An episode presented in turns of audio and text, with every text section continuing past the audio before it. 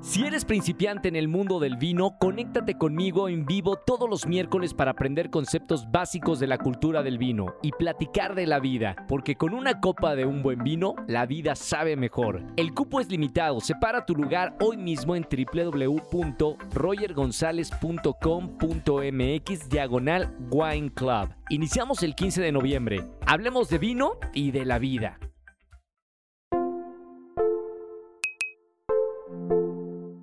Bienvenidos a un nuevo episodio de Comunidad Wimo, soy Roger González y tengo el gusto y el placer de hablar de nuevo con un gran actor, productor y, y alguien que yo admiro muchísimo. Bienvenido Eugenio Derbez. Gracias, mi querido Roger. ¿Cómo estás? Bien, muy contento, contento de... Vengo con un proyecto muy lindo que, que, que pocas veces tiene uno la oportunidad de, de, tener un proyecto que tenga un mensaje tan poderoso y, y que además tenga, conecte también con el público porque eh, lo que más me sorprendió en, en estas primeras proyecciones es, es ver cómo, cómo conecta y cómo, cómo conmueve a la gente. Y yo creo que tiene mucho que ver que es el hecho de que sea una historia, es una historia real. Y, este, y nos sorprendió desde que se presentó en Sundance y, ganó el premio a la película favorita del festival. Estamos hablando de, tu nueva película que más adelante quiero profundizar de, esta nueva cinta que, además estás produciendo. Eh, pero quiero primero mencionar creo que hay un antes y un después en tu vida. La última vez que, que hablé contigo, eh, estabas muy involucrado en producciones o en proyectos que transformen la vida de las personas. Sí. Hace, no sé si tres o cuatro años. ¿A qué se debió este cambio en tu vida? Sentí, mi querido Roger, sentí que, que hacer reír ya no era suficiente. Creí que como que en la televisión me, mi, mi, único objetivo era que, que, la gente se riera y se divirtiera. Pero sentí que en el cine tenía que ofrecer a una experiencia mucho más completa, mucho sí. más tridimensional. Eh, y quizá por la idea de que en el cine pagas y en, y en la tele ves algo gratis, dije, no, la gente tiene que ir y, y, llevarse algo más. Y me di cuenta que la gente, cuando va a ver una película de comedia, porque lo, lo vi, lo analicé. Sí la gente ve una película de comedia y, y, yo iba con mis amigos y se veían una película y se morían de la risa, jaja, ja, ja, una película cualquiera X. La veían, se reían, salían del cine y les preguntaban, ¿qué tal está la película? Eh, bien. Y yo decía, ¿cómo que? Eh, sí, coste, no, hacer reír es bien difícil, Es bien ¿no? difícil, ¿no? Y, y, y, digo, pero te, te, estás muriendo la risa. Sí, sí, está, está buena, está buena. Pero no, no decían más y no se iban nada a su casa. En el estacionamiento se les olvidaba la película. Sí. Y, y, entonces entendí que las películas necesitaban tener corazón. Uh -huh. Y ahí es donde empiezo a desarrollar eh, No se aceptan devoluciones. Claro. Que a la hora que salen los cines, este, mucho del, del, del atractivo de la película era. Eh, yo quiero llevar a mi papá para, o a mi mamá o a mi abuelita para que para ver cómo reacciona al final. Sí. Y era eso. Uh, la gente salía de la película, hablando de la película, eh, con el corazón todavía, ¿sabes? Este, arrugado, conmovido. conmovido. Y ahí es donde dije, este tiene que ser el camino. Hacer reír, pero también tener detrás eh, al, algo más que nada más la, la, pura risa. Y a la hora que me llegan proyectos como los que me han llegado últimamente, entre ellos Radical, en donde además de, de, de, tocarte el corazón, tiene un mensaje poderosísimo que puede llegar a ser un transformador, cambio ¿no? Y transformador. Eh, dije, creo que por aquí es. Y aparte me, me hice el propósito de dignificar eh, dentro de mis posibilidades la, la, la, imagen de los latinos en Estados Unidos. Claro. Porque siempre que, y te lo digo como actor, cada vez que me ofrecían un, una chamba en Estados Unidos era para ser el narcotraficante, el mesero, el, el pandillero el o el jardinero, claro. en el mejor de los casos. Sí, sí, sí, sí. Y dije, no es que no, no, no sea eso, pero somos mucho más que eso somos eso, pero otras cosas más. Claro, que no se han visto todavía en Que en no el se cine. han visto. Entonces, de ahí fue donde empecé a hacer papeles como el de Milagros del Cielo, que hago un doctor me mexicano que además existe. Eh, películas eh, donde me, me, he tratado, eh, cuando hice la de Overboard, que sí. cambiamos el papel, en donde el billonario ahora era el mexicano. Claro. Decía yo, a ver, ¿por qué la gringa? Porque la historia original es una gringa millonaria, ¿no? Y un carpintero. Y sí. dijeron, ay, tú eres perfecto para ser el carpintero. Y dije, ¿y por qué no el billonario? Sería diferente, ¿no? Contar la historia. Y entonces fue muy refrescante para claro. mí y para el público que lo vio, que ahora el, el billonario era el mexicano uh -huh. y la gringa era la repartidora de pizzas Entonces, ese tipo de cosas como que ha sido para mí una, como una misión de, voy a tratar de, dentro de mi burbuja, de hacer este cambio. Y ahora llega Radical, eh, que cuenta la historia de un mexicano maravilloso que, existe y que logró cambios importantísimos eh, en un lugar en donde no tiene ni recursos, con un ambiente totalmente adverso y logra transformar la vida de muchos niños. Y dije, esta historia tenemos que contarla. ¿Te llegó a ti la, historia o la buscaste? ¿Cómo llegó la historia de Radical? Mm, bueno, siempre ando buscando, pero en este caso nos llegó, se nos acercó el, reportero original, el que sacó el artículo en el 2012. Sí. Que yo recuerdo haberlo visto en el noticiero de la noche. Estaba yo cenando en mi casa en México cuando eh, vi el, reportaje en el 2012, en, ese, en aquel entonces se nos acercó a, ofrecernos la historia y, yo inmediatamente me acordé y dije, claro, ya sé de qué me estás hablando. Y me entero ahí que hay un maestro detrás de esta niña y que hay toda una historia muy interesante detrás. Y, dije, la quiero contar. Ese es el tipo de historias que ando buscando porque quiero que, en el mundo, em, y en especial en Estados Unidos, vean que en México somos mucho más de lo que nos pintan. Sí, es una historia real, cruda, en donde no ocultamos que, existe la violencia y que... Claro. Pero también existen mexicanos como Sergio Juárez, el maestro, que con la pura imaginación y con el ingenio del mexicano logra transformar a, la vida de estos niños. E, ¿Este cambio, Eugenio, en tu vida fue por algo particular en tu vida personal que no lo habías visto a lo mejor? Antes eras... Eh, muy, muy conocido por la comedia, por los personajes. ¿Y pasó algo en tu vida personal que dijiste, voy a hacer un cambio y quiero contar ahora estas historias? O sea, ¿viene de algo personal? Eh, sí, no, sí, sí, porque em, empecé a sentir una... Hacer reír es muy difícil, Roger, muy difícil. O sea, de verdad, y te lo digo ahora que, que he hecho de todo, sigo pensando lo mismo. O sea, hacer reír es muy complicado, es una fórmula demasiado precisa, donde se te vaya un ingrediente ya la arruinaste. Y evidentemente la comedia cambió de hace 15 o 10 años a ahora. Sí. lo hemos vivido, ¿no? O sea, hay cosas que ya no se pueden tocar, que ya no son buenas decir, pues, ha cambiado, ¿no? Yo, ha cambiado muchísimo. Ahora ya, ya, ya es más peligroso ser este comediante. Comediante que, que, narcotraficante. ya te pueden crucificar en redes por decir un chiste que nada más es un chiste, ¿no? Sí. Y antes, eh, y es lo que no están entendiendo estas nuevas generaciones, que, que no estás criticando o no estás eh, de acuerdo con tal. Tú antes, con la mano en la cintura decías, ahí tienes un borrachito que, ¿no? Y, o la monjita, o... Y contabas, ya, mira, hasta me da miedo decir, Cualquier barbaridad, porque luego... Sí, sí, sí. Bueno, resulta que tú, cualquier cosa, un chiste de esos que decías, entonces la monjita, ¿no? Sí, sí, eh, sí, sí. Tuvo relaciones con tal persona. Hay que ser más cuidadoso. Y entonces, eh, era un chiste. No quiere decir que estés de acuerdo con esa postura, no quiere decir que la apoyes, no quiere decir que. No, no me estás contando un chiste que tiene un final muy simpático y lo único que quieres es sacarle la risa a tu amigo. Claro. Punto. Pero ahora ya está mal visto que lo hagas, ¿no? ¿Qué, es para ti la, la, comedia, Eugenio? O sea, hablando de, de un comediante para ti, ¿qué es la comedia? Es una válvula de escape. Es un. es burlarte del drama. Eh, toda la comedia eh, se origina en la tragedia. Sí. Y, la gente a veces piensa que Eugenio o cualquier comediante eh, sacamos los chistes de pensando en cosas chistosas. Y es exactamente al revés. Para yo hacer un sketch o para yo contar un chiste o para hacer alguna cosa chistosa, tengo que pensar en, alguna tragedia, en algo malo que me pasó o, en algo que me moleste. Sí. Y entonces digo, hijo, el otro día fui y me tuvieron tres horas en el banco y la señorita estaba tragándose una torta. Ah, sketch.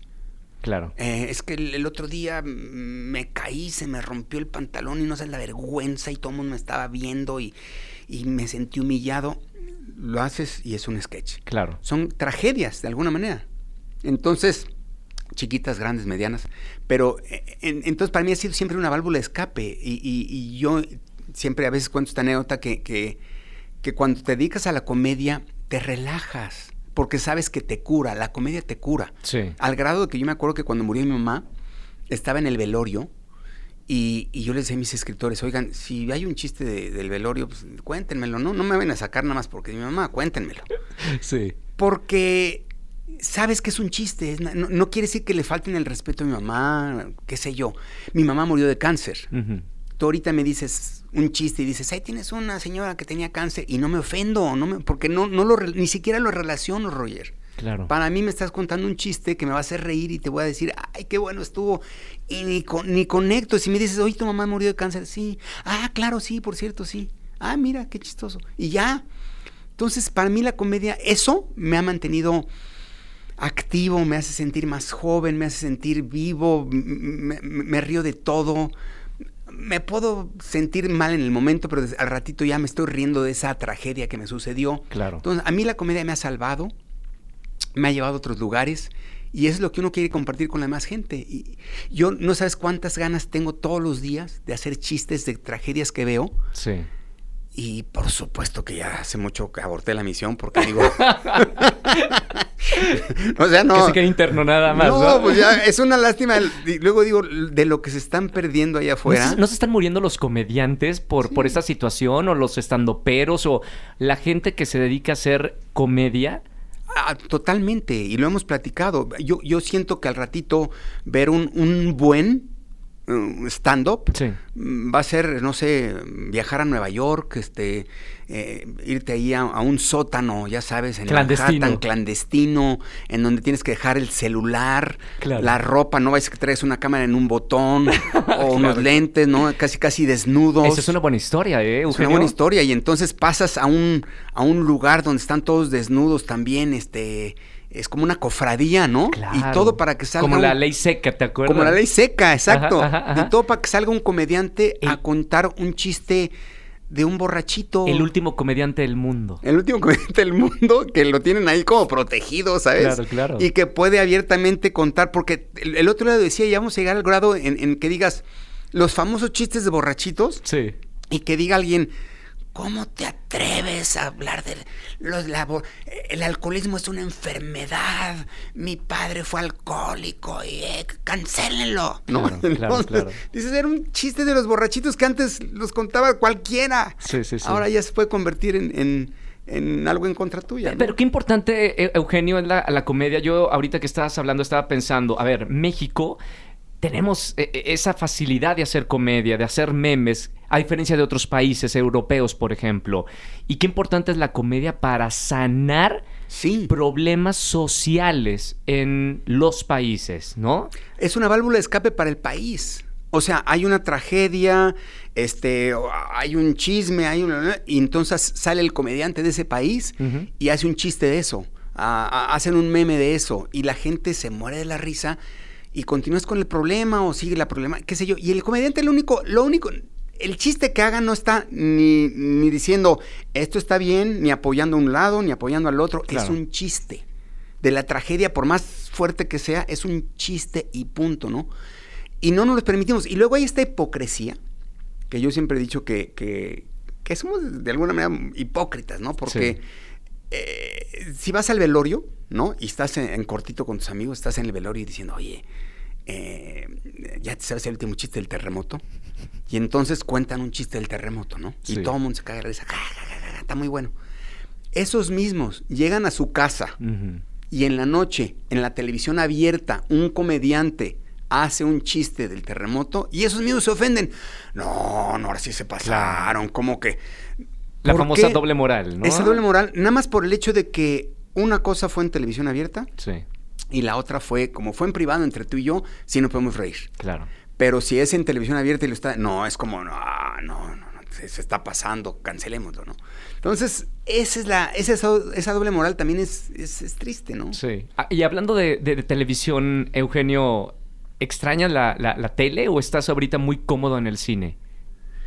Extraño la tele, ¿En serio? sí. ¿Qué extrañas de la televisión? No, no, no le extraño de decir eh, cómo quisiera regresar. No, no, no, no. Estoy, creo que estoy haciendo cosas muy interesantes. Estoy haciendo cosas que quizá eh, eh, extraño a mis personajes. Yo también. Extraño el, el- el hacer reír por hacer reír.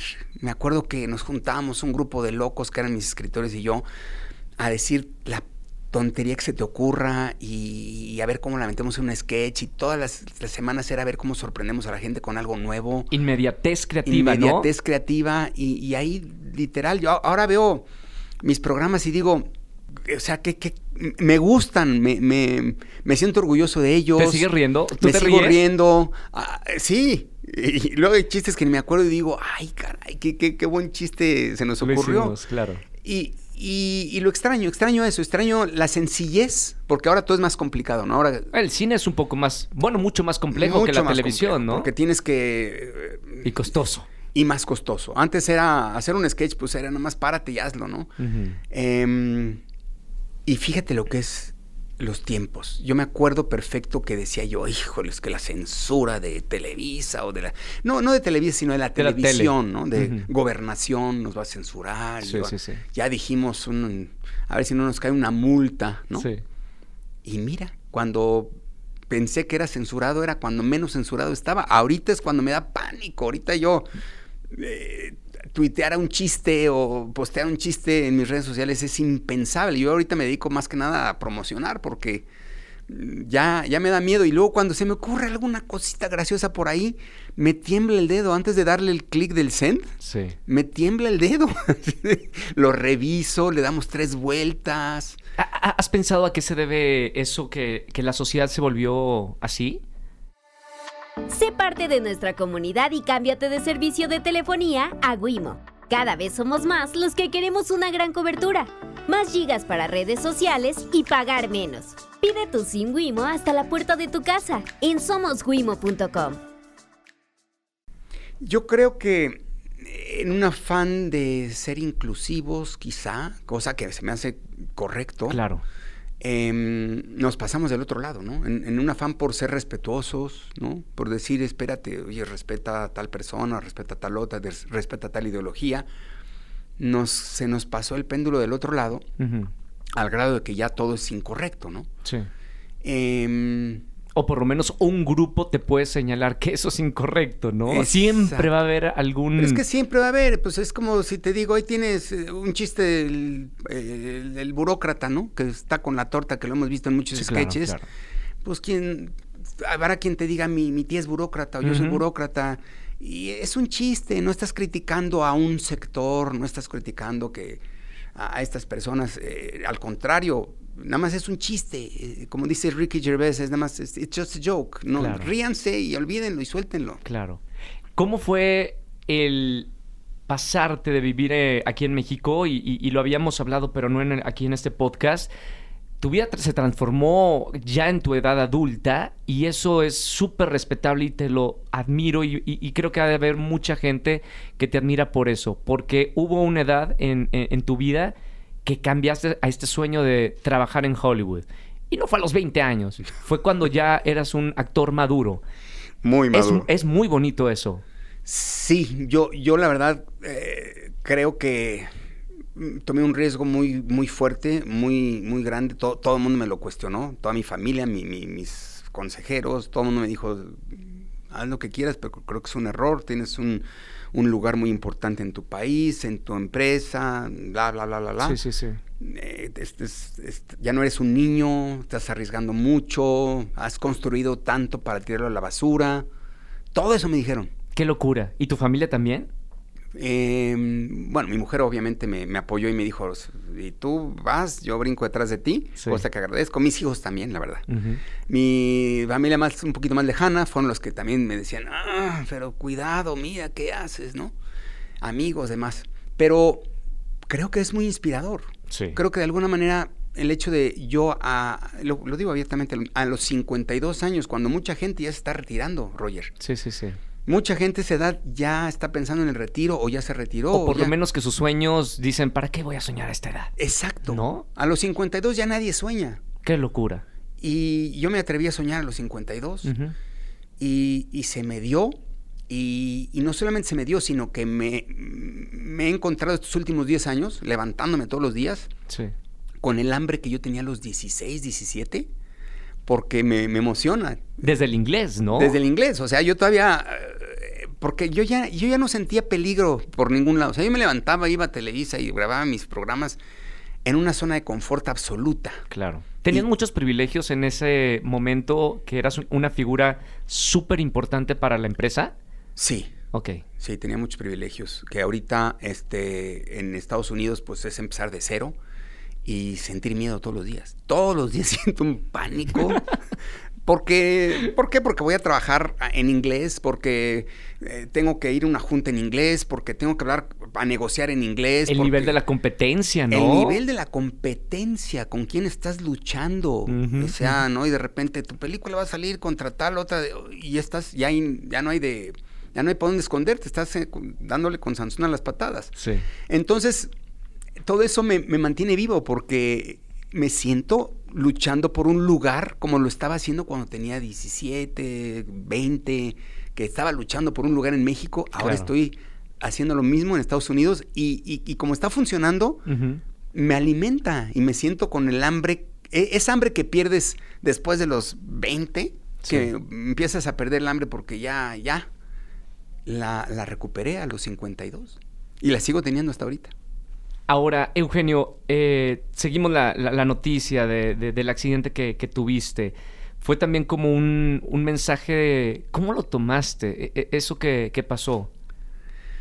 Creo que lo tomé como el universo o regañándome o cumpliéndome lo que tanto había yo pedido. Son dos cosas completamente distintas. Son distintas, pero a la vez no. Eh, eh, cuando te vuelves workaholic, tengo que aceptar que soy. Em, es esta onda de, que dices, no, ya, por favor, ya, no, ya, ya, ya, ya, ya, bájale, ya, ya, tengo que bajar el ritmo, no puede ser, no puedo seguir viviendo así como ahorita te dije, te acabo de mencionar, que... Que conoces muchos lugares del mundo, pero no los conoces. No los conoces. He estado ahí, pero no los conozco. Me voy del avión a la entrevista, de, al estudio y del estudio al avión, eh, porque cualquier tiempo libre... ¿A, qué hora termino? A, terminas a las 10 de la noche. ¿Y, y, cuándo me puedo regresar? Pues hay un red eye. En el red eye me, me subo y para llegar al día siguiente y aprovechar. Y así ha sido mi vida. No conozco. Entonces eso de repente como que, este es por un lado, ¿no? y por el otro de repente dices, ya, por favor, ya quiero parar. Y creo que la vida de repente me dijo, ah, ¿quieres parar? Y no paras, ahora te voy a obligar a que pares. Y me pasa este accidente, además tan tonto, jugando realidad virtual. Sí, sí, sí. Y, con una fractura inusual, porque me lo dijo el doctor. Acá, múltiples fracturas, ¿no? 17 fracturas. Ahí tengo una, unas fotos que te espantas. Y polvo se hizo. Polvo. Me dijo, me dijo, le dije al doctor, pero ¿por qué pasó? Me dice, mira, eh, me operó el, doctor de los Dodgers y de los Rams. Sí. Que tiene mucha experiencia y me dijo, eh, pocas veces veo una fractura así. Me dice, pero pues ya sabes, de repente algo se cae y se parte en dos. Y de repente algo se cae de un de aquí de la mesa para acá y se hace añicos y ves que hasta polvito se hace. Es un poco lo que te pasó. Entonces, este, me, estaba yo con el peligro de que incluso me tuvieran que, poner un, hombro de reemplazo, lo cual significa que te cortan eh, tus huesos y ahí meten uno... metal o algo. Eh, plástico, metal y demás, con el peligro de que tu cuerpo lo rechace. Entonces yo en mi cabeza te dije, si mi cuerpo lo rechaza, ¿y, qué sigue después de eso? O sea, me, cortan el brazo, pierdo el brazo. Entonces yo em, incluso caí en una depresión porque dije no voy a salir de esta. O sea, no, mi vida no va a ser igual y, fue fuerte. Pero por lo menos me mantuvo quieto seis meses que me ayudaron a pensar y a replantearme eh, un poco mi vida. ¿no? ¿Qué te salva en esos momentos eh, súper difíciles eh, de la depresión? ¿Qué, te salvó a ti? Mi familia. Yo creo que el, el darme cuenta que... Y mira, te voy a contar una cosa muy curiosa. Me llamó mucho la atención y yo creo que son señales del universo.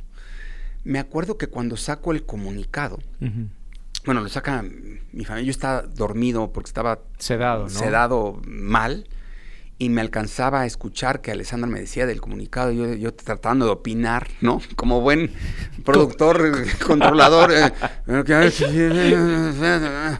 pero estábamos viendo qué decir y qué no. Total, sale el comunicado, lo publican por todos lados, noticia por todos lados. me dicen, está por todos lados la noticia, me habló todo mundo, te sientes como, como cuando, ¿no? Ves como tu muerte, puta, todo el mundo se entera, todo el mundo habla de ti. Sí. Dos días, Roger. Y al tercero, la vida sigue. Y eso para mí también fue una lección muy grande. Porque cuando de repente al tercer día ya la conversación está en otro lado, de repente dices, wow, o sea, la vida sigue. Llevo toda mi vida trabajando para crear, qué sé yo, un nombre, un bla, bla, bla, bla. Y sí, ese, eso te hace que seas dos días trendy topic. Y al tercero, next, porque así es la vida. Sí. Y tú estás desperdiciando tu vida entera sacrificando tus momentos con tu familia, tu, eh, divertirte, pasártela bien. ¿Para qué? Para que el día que te mueras hablen de ti dos días y al tercero la noticia sea otra. Y una vez al año el, aniversario, ¿no? Y el aniversario una vez al año, y esa ya, eh, pero esa, ya ocupas medio día, ¿no? De, recordándolo.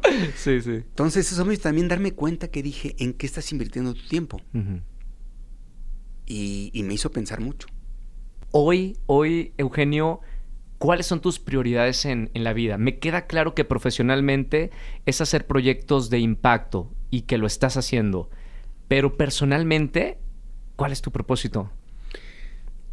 Tengo que luchar fuertemente por ya divertirme, gozar lo que, lo, lo que he logrado, porque lo estaba comentando hoy en la mañana que, que ahora que me va bien es cuando más hambre he pasado en, mi vida. cuando, cuando era joven no tenía, todavía no me iba tan bien, comía bien y tenía tiempo para comer bien. Ahora es cuando nunca tengo tiempo para comer, ando corriendo, no tengo tiempo para en dormir. El avión, en lo que te encuentres. Y eso no es vida. Entonces yo quiero ya proponerme eh, ya lo antes posible. Lo que pasa es que soy un enamorado de mis proyectos, pero ya quiero bajarle, ya quiero, quiero viajar, quiero quiero disfrutar más a mi familia, quiero, no quiero perderme el crecimiento de mi hija, que no me lo he perdido, estoy haciendo cosas muy importantes para no perdérmelo, pero quiero todavía estar un poco más, ¿sabes? Esa es mi meta para el año que entra. ¿Tienes eh, ahora algún proyecto en particular? Porque has hecho de todo, televisión, cine, eh, has estado en, proyectos que, que sí han dejado mucho impacto, pero a futuro tienes algún proyecto en particular que no has hecho? Quiero, quiero regresar a dirigir cine. Eh, al, irme a Estados Unidos no quise entrar a dirigir porque como la comedia es muy diferente de qué se ríen los americanos a qué se ríen los latinos, los mexicanos, no quise dirigir, pero ya creo que ya estoy preparado y sí me gustaría regresar a dirigir. Pero te repito, este estoy evaluándolo porque ahorita este, este, año hice cinco series en, en, este año. Sí. Entonces ahorita vienen cosas que nada más voy a estar promocionando. Em, y he estado tratando ya de no, de que el año que entra no quiero trabajar tanto, esa es mi meta. Entra a somoswimo.com y cambia de chip. Consulta nuestros planes, cobertura y servicio en nuestra página oficial. Cada día somos más los que preferimos una gran cobertura, más gigabytes y pagar menos hablar un poquito de LOL, apoyando a las nuevas generaciones de, comediantes. ¿Cómo te fue con, este proyecto, reuniendo a eh, grandes amigos en un solo proyecto? fue, fue, una experiencia muy extraña porque yo juré que iba a ser el fin de mi carrera. ¿Por qué? Porque era, un, era un experimento y muy arriesgado. Pero con una muy buena idea, ¿no? Estaba reuniendo a los grandes talentos del país. Justo por eso me gustó, porque, porque, y yo siempre he sido así, ¿eh? me gusta arriesgarme, aunque me vaya mal y fracase, pero prefiero aventarme. Sí, sí, sí. sí. Y, y, y, LOL era uno de esos proyectos en donde dije, qué maravilla poder sacar eh, nuevos talentos y poder ayudar a otros chavos talentosos a, lucirse. Y juntarlos haciendo comunidad. Eh, y hacer una comunidad. Y se logró. Pero el primer programa, sobre todo Roger, porque no había mucha experiencia. Sí. Y, a la hora que dijimos, perfecto, 10 comediantes se van a, imagínate, chiste, chiste, chiste, no hombre, esto va a ser una delicia. Pero había unas cosas que no, tomamos en cuenta como el premio de un millón de pesos. Y entonces los que entraron, entraron a ganar el premio. Sí, claro. Entonces, ¿de qué se trata? ¿Cómo ganas? No riéndote. Ah, pues en lo que hicieron todos fue, yo me voy a una esquina, me quedo callado y nadie me va a hacer reír. No había tantas reglas como en las temporadas nuevas. Todas esas reglas las fui yo imponiendo En el junto con el equipo, pero, pero eh, me tuve que sentar a decirle, señores, tenemos que cambiar las reglas porque eh, yo me acuerdo haber estado grabando la primera temporada y Sí. tuvimos que parar en unas ocasiones, decir que es junta urgente de producción porque, señores, llevamos tres horas y no ha habido un solo chiste, no ha habido una sola risa. ¿Qué es esto? Claro, claro. Este es un funeral. ¿En qué momento nos equivocamos? ¿Qué, qué no vimos venir? Entonces, bueno, lo hemos ido puliendo y ahora ya es una delicia, ya tiene unas reglas maravillosas que han Sí. hecho que las últimas temporadas sean una joya. Pero el inicio fue muy duro eh, porque no, no fue nada fácil. En este semillero de, de comediantes, Eugenio, ¿quién así podría ser el comediante de la nueva generación en, en México? No te quiero comprometer con un nombre, pero dime, a ver, le veo mucho talento a estos tres comediantes mexicanos. Ay, es que hay muchos, este, eh, y, y cada uno tiene su estilo Sí, diferente. claro. Eh, el Capi es un crack. El Capi, no sé qué tiene el Capi que Locura. es una locura. Él dice lo que le pasa por la cabeza y eso es genial. Es eh, el Capi definitivamente eh, es, es un gran comediante. Lo hay un gran, gran, gran Y un amigo. gran amigo. Una gran persona. Eso es. Es una gran persona. Y no es fácil encontrar las dos cosas No. eh, muchas veces. Em, el, el Diablito también tiene un- una personalidad tan, tan rara y tan extraño. Pero te digo, hay unos que funcionan eh, en... Por ejemplo, el Diablito sabe hacer ciertas cosas que, que lo pones en otro rubro y, y igual no te funciona igual. Sí, sí, sí. Eh, Es extraño, es extraño cómo cada quien encaja en diferentes lugares. Em, pero, pero es que todos, todos tienen eh, los, los de la cotorriza, muy simpáticos, este... eh, estaba también eh, Ricardo O'Farrill. O'Farrill. Yo creo que todos los que han pasado por LOL tienen algo en, Sí, sí, en sí, su rubro. Por algo los escogimos. Claro, claro. Por algo nos gustaron. Eh, unos obviamente ya estando adentro de la casa se, se achican, otros se crecen. eh, pero ha sido para mí un verdadero orgullo y una satisfacción eh, apadrinar a todos estos talentos. Eh, radical. Estás aquí por, por esta promoción y te veo muy orgulloso con, con esta, con esta película.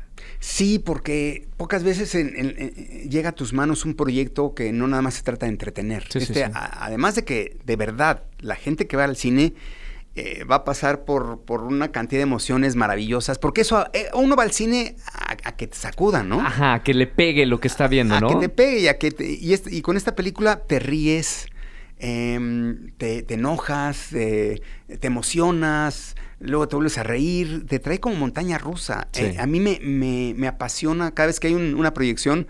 Me dicen, ya, ya, ¿no te quieres quedar a verla? Le digo, sí, me quiero quedar a verla, Para pero ver la reacción de la gente. porque me gusta ver la reacción de la gente. Claro. Y esto no, me- no me había pasado desde no sé tan devoluciones. Ujú. Eh, y, y- y me encanta ver cómo sale la gente tocada, eh, conmovida y sobre todo creo que esto puede generar una conversación acerca de la educación. Sí. Y, y no te hablo nada más en, en México. Este no es un problema de México, ni siquiera la película habla de la educación realmente. Eh, Está implícito, pero no es el tema. El tema es este grupo de niños y este maestro que, que lograron hacer con locuras maravillas. Sí. Entonces, pues esa es la idea, que, que- que la vean y, y- y creo que les va a cambiar mucho el concepto de, de la educación. Felicidades, Eugenio. Eh, mucho éxito con, con esta película y con todos los proyectos. Eh, hay que seguir hablando del tema de la conversación de la comedia, ¿no? Sí, porque, porque si somos México, tenemos grandes comediantes. Sí. Hay que. La conversación tiene que seguir para que los comediantes no se sientan limitados en su creatividad. Ojalá que de verdad se, se- se haga una, un, un simposio de la comedia. Ajá, conversar. Conversarlo, porque te acuerdas cómo yo me acuerdo cómo presumíamos así como a- al mundo entero. Los mexicanos nos reímos de todo. Sí, claro. Era como una frase famosísima. Los mexicanos nos reímos de todo. Hoy no. Hoy no. Eso ya se acabó. Los mexicanos nos rimos hasta de la muerte. De- exacto. ¿Te acuerdas? Sí. Ya no es cierto, ya no es cierto, ya no existe. Ahora los mexicanos nos ofendemos de todo. de. Gracias, Eugenio, por tu tiempo. Mucho éxito con esta película y conversamos en un futuro. Venga. Felicidades. Gracias, Roger. Compartan este episodio con la gente que más aman y, bueno, nos escuchamos el próximo miércoles. Chao. Córtale, mi chavo.